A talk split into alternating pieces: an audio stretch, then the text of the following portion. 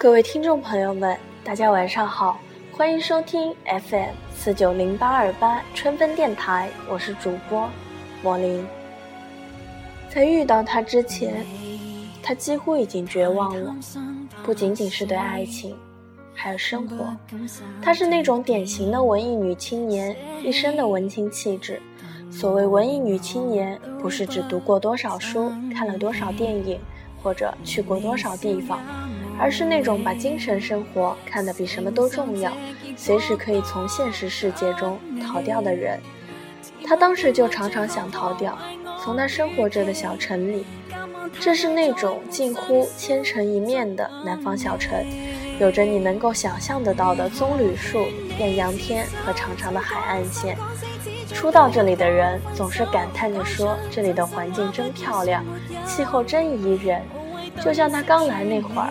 还特意跑到脏乎乎的沙滩上疯跑了一阵，可是生活的久了就会无比厌倦。小城的一切都是一成不变的。他讨厌到了冬天也不会落叶的树们，讨厌一年四季开的兴兴头头的花们，讨厌不管什么时候都穿着短袖、他拉着拖鞋的人们。在这里，看不到四季的流转，一年短似一天。他讨厌这里的一成不变，是因为从这一成不变中折射出自己的一成不变来。除了厌倦，还有孤独，越来越重的孤独，无人理解、无处诉说的孤独。现实中，他做着一份非常普通的工作，和文艺压根儿不搭边。同事们都说他爱独来独往，对此他心里苦笑着自嘲：谁他妈的喜欢孤独啊？还不是因为不想失望而已。让他跟他们去聊什么？聊油价又涨了，孩子该上哪间幼儿园吗？久了他会疯掉。那么聊耶茨，聊萨冈，聊存在主义吧，换他们会疯掉。小城里当然也有一些所谓爱好文艺的人，他去参加过类似的聚会，没两次就烦透了。那些人之间的互相吹捧、勾心斗角，让他叹为观止。在他们看来，天下就是小城这么大块地方，没有人想要钻出去看看天地有多么大。他还不如回去和同事们谈论油价和小孩呢。在他绝望的时候，居然遇见了他。那时他刚过二十八岁的生日，这个年龄放在北京、上海没什么。可在一个小城，就是一个足够尴尬的年纪了。熟悉不熟悉的人都在关心他的终身大事，在密不透风的关心里，他慢慢的也变得有点心虚了，渐渐的会接受一些人安排的相亲。他和他是在相亲的饭局上认识的，两男两女的饭局，他是正主，他只是陪同者。结果那顿饭，他和他相谈甚欢。相亲男在一旁听得脸色发青，陪他来的女伴频频地向他使眼色，他装作没看见，继续和他狂聊。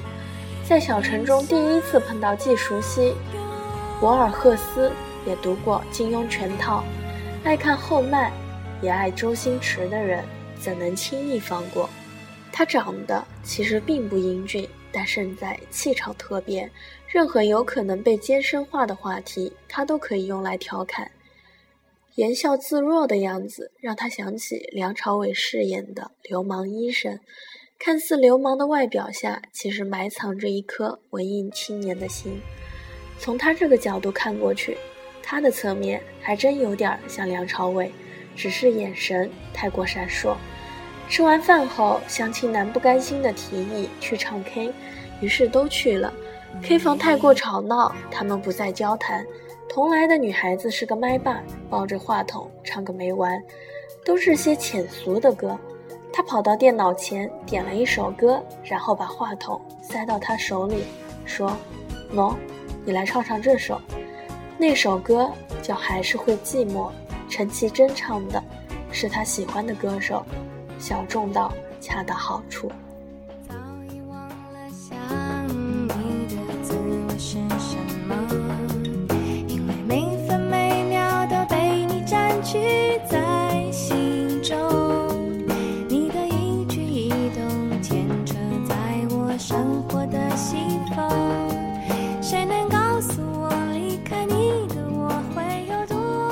他接过话筒，对着屏幕漫不经心的唱着，心里却暗自一惊，像是被人识破了心事。在认识他之前，他觉得自己好孤独，现在才发现，那不是孤独。是寂寞，是他让他看到了自己的寂寞。那夜回到家已经晚了，西天难得的挂着一轮半圆的月亮，悠悠的散发着青白色的光芒。他抱着双臂在月光下伫立了一小会儿，感觉胸口那一块热热的，仿佛有什么东西呼之欲出。他二十八岁了，还从来没有刻骨铭心的爱过一个人。想到这一点，他更紧地抱住了自己。手机在包里滴滴响，不出所料是他发来的微信。他说：“小陈挺靠谱的。”小陈就是那天晚上和他相亲的男人。他说：“哦。”他说：“我已经结婚了。”他还是说：“哦。”心里想：这人可真够狡猾的。他先把情况挑明了，看他怎么反应。好比先点燃一盏油灯，看他会不会扑过去。他的样子呆得像只飞蛾嘛。他生气地关掉了手机。他倒是没有穷追不舍，有一段时间，甚至完全没有了一点信息。然后过了一阵，突然有个人在 QQ 上冒出来问他好，他一看是他，当即有点懊恼。他生平最恨人玩欲擒故纵的把戏。他发来一行字：“你知道我最近干什么去了吗？”他不作声。他发来一行字，是他在各个论坛晃悠时用的 ID 名。句末还附了一个调皮的笑脸，他的头像很可爱，居然是仿香港栋笃笑鼻祖黄子华的造型。他是怎么知道的？他总有办法知道的。他还是不作声。这时候沉默更像是一种鼓励，鼓励他继续往下说。他说。这些天，我一想到你就去网上搜你的名字，然后把你能找到的文字都找来看，有的还看了一不止一遍。顿了顿，他又说：“能写出这样文字的人，应该拥有更好的生活。”他发来一段他在论坛上写过的话，说：“光是凭这段文字就足以让我爱上你。”胸口那一块又有热流在涌动。他的手在桌面上胡乱移动，慌乱中打翻了刚开封的牛奶。他抽出一张面巾纸，急急去擦，不知怎么的，越擦越乱。坐在隔壁的同事问他：“你怎么啦？”他也不知道是怎么了，只觉得心中有股说不出的酸楚，茫茫然、无边无际的酸楚。酸楚中有隐隐夹着丝甜蜜的心悸。让他既想流泪又想微笑。你应该拥有更好的生活，就是这句话击中了他吧。对于他这样的文艺女青年来说，一句动人的情话，往往比任何东西都更直立。更好的生活是什么？他也不知道，只知道不应该是像现在这样。世界如此之大，他却困守一隅。那天加班到很晚。走出公司大楼时，看见他倚在车边，正满脸微笑地看着他，手里还夹着一支烟。烟的微光映在他脸上，明明灭灭，让他看上去有点恍惚。和他一起加班的女同事惊呼：“呀，他开的车是名车啊！”所有的车在他眼中都是一个样，只是那天晚上。他倚着的车，在他看来简直就是神仙驾下的七彩祥云。他迎着他走过去，脚步有点飘，那种感觉就像漫步云端。他终究还是做了那只飞蛾，不管不顾的扑了上去。他开着车钻走僻静的小路，他也不问他去哪儿，只是坐在他身边，一颗心砰砰直跳。车子在无人的道路上缓缓行驶，路两旁的榕树在空中交织成一处，月光透过枝叶洒下来，斑驳的光影在地上跳动。他从来不知道，他待了这么多年的小城还有如此美的地方。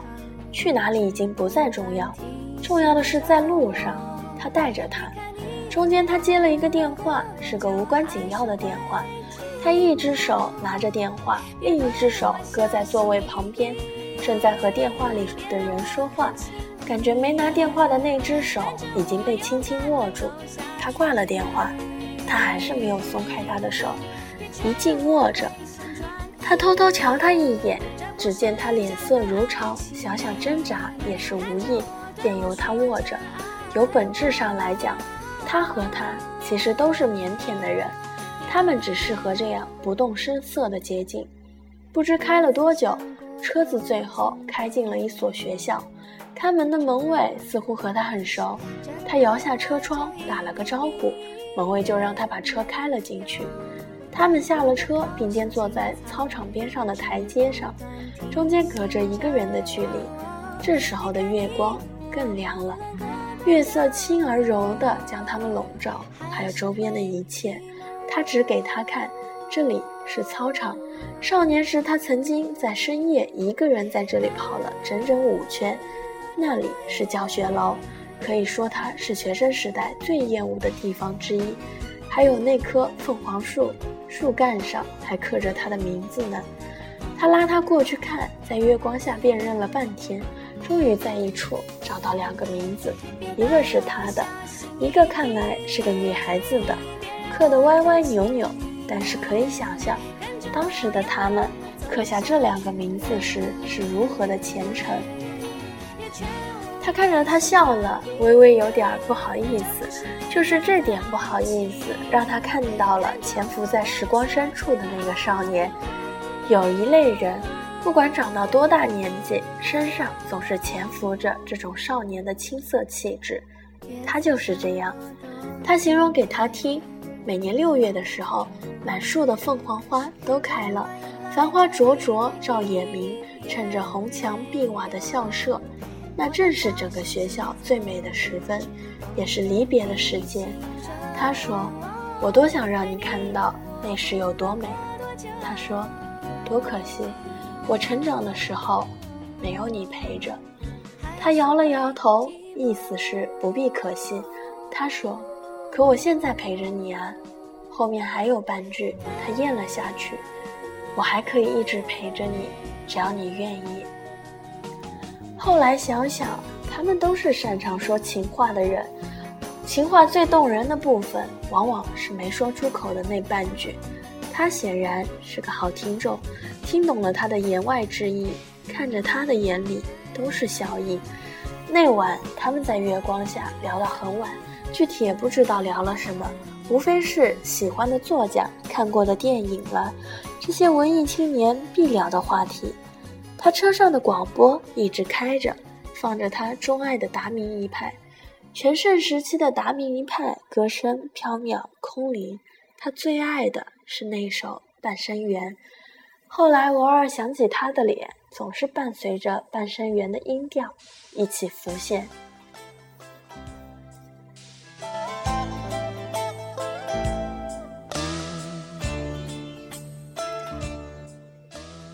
那天晚上聊了什么，已经完全记不清了。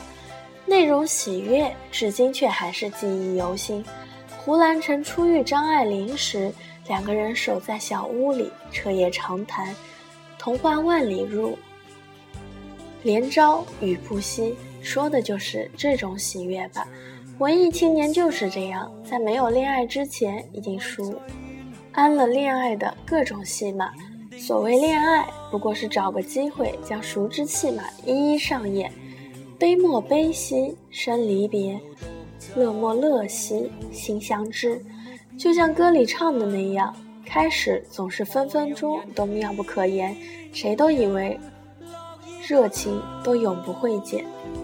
回想刚刚和他在一起的那些日子，真是很快乐，仿佛随着他的到来，天地间随之一新。他身上有着文艺青年的浪漫，却绝无一般文艺青年的酸腐之气。和那些立志要献身于文艺的理想派相比，他更像个票友。就是这种玩票的性质，给他增添了几分玩世不恭的魅力。他带他去看电影，不是去人头涌动的电影院，而是去一个朋友开的书吧。书吧的老板也是个传奇人物，五湖四海飘荡过后，选择在小城定居。书吧的生意只赔不赚，他的生活却过得很惬意。书吧实行的是会员制，每周二会员们聚集在一起，看看电影或者随便瞎聊。听他说，这里放的电影有一半倒是他带过来的。看什么电影无所谓，关键是和谁看。书吧的放映设备并不好，有时放到一半，影带会突然卡住。三三两两的男女们也不急，该干嘛干嘛。有对情侣曾经。趁此空档，在角落里热吻。他假装不看那边，脸涨得通红。他悄悄地在他颊上亲了一下。他是在这里看完《革命之路》的，以前听朋友推荐，也在家里看过，只看了一小段就走神，看不下去了。这次守在他身边，认认真真的看完了，看得眼含热泪。电影中的 Frank 夫妇简直就是所有小城文艺青年的写照。他们口口声声想去巴黎，其实只是为了逃离开平庸生活。巴黎对他来说太遥远了。他平常总是跟他说的是：“我们去北京吧，租个房子，我卖唱，你收钱，我们会生活得更好。”他不说好，也不说不好，只笑着说：“那你得好好练练歌艺了。”他带他去各处觅食，他一度以吃货自诩。跟他在一起后。才知道什么是真正的食不厌精。他可以开很远的车，只为了带他去海边的渔村吃一碗云吞吞面。从来没有吃过那么鲜美的云吞面，每只小云吞里面都包着一颗完整的虾仁，薄皮里只见晶莹透亮。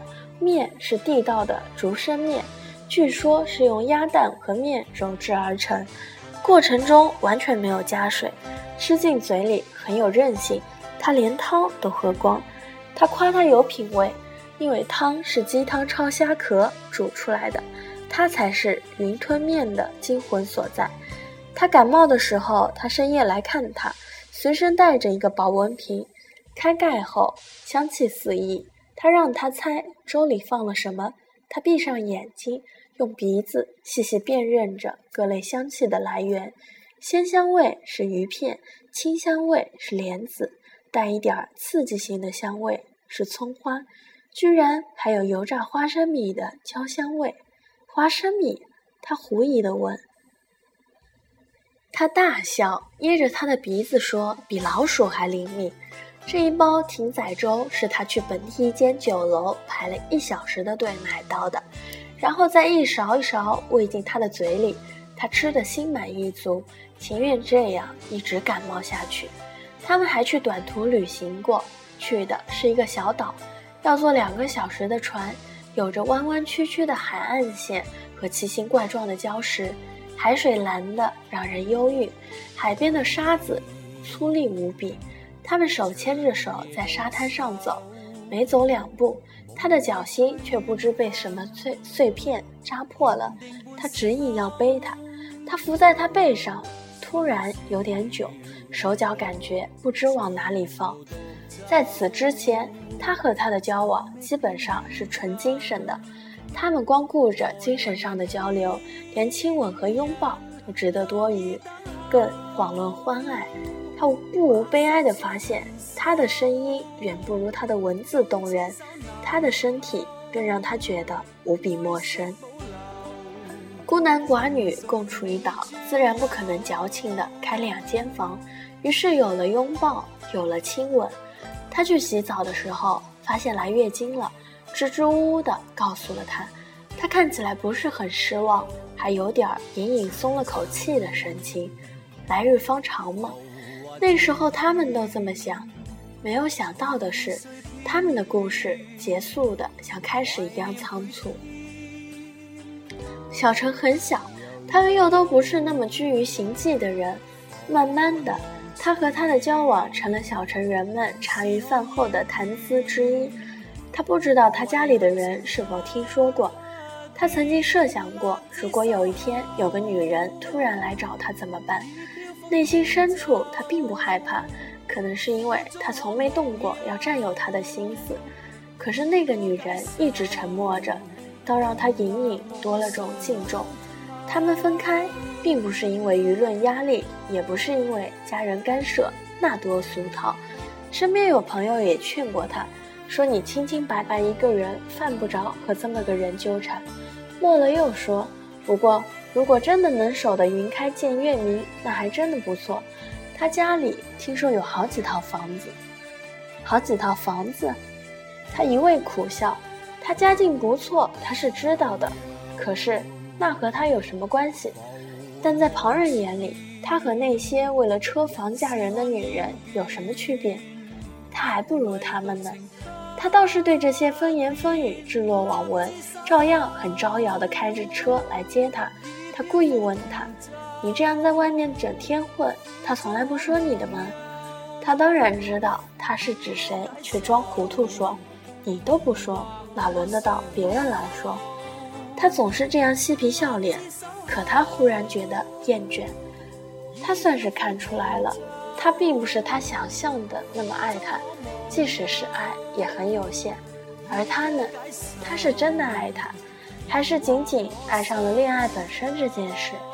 他看着他想，人还是不能在太寂寞的时候恋爱啊。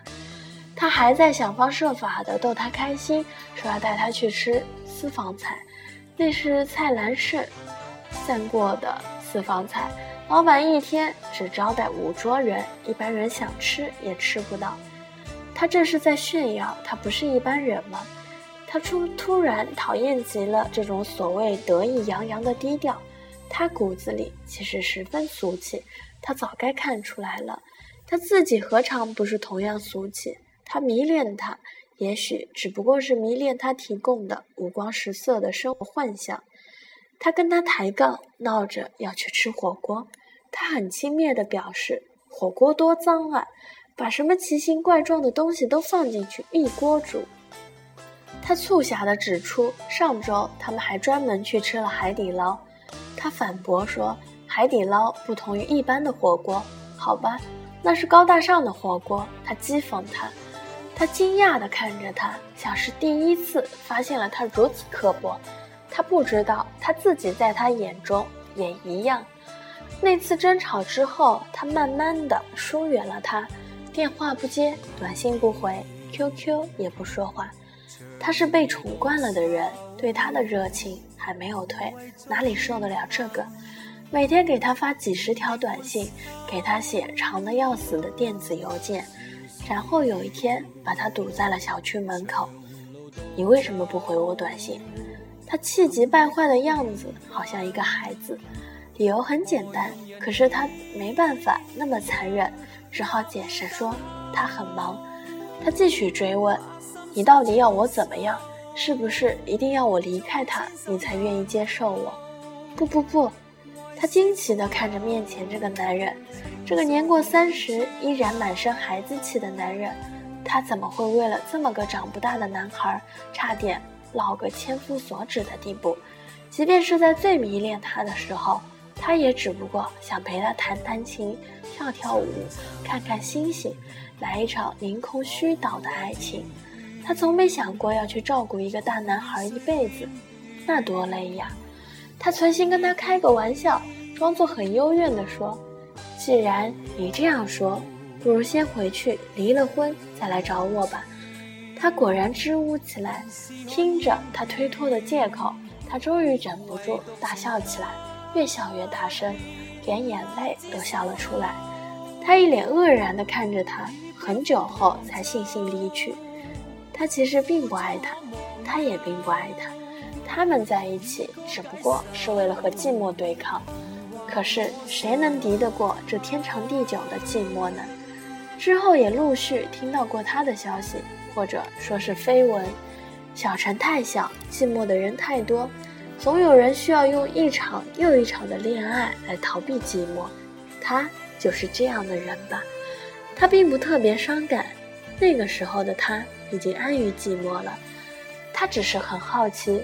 跟别人在一起的他，也会带人去吃云吞吞面，也会推荐人听陈绮贞，也会将那些动人的情话再说一遍吗？很久很久以后，他有天写了点儿东西，自觉妙不可言，恰好看到他在线，于是给他传了离线文件。他一直没有回应。几天后，他忽然忍不住问他：“我发给你的文章，你看了吗？”良久，他回了一行字：“抱歉，最近实在太忙。”他想，他还是太过天真了，居然相信会有个人持久的爱她，仅仅是因为她灵魂的美丽。他曾经说过，从来都是女孩子追他、宠他，他是他情史上唯一一次败北，他总算报了一箭之仇。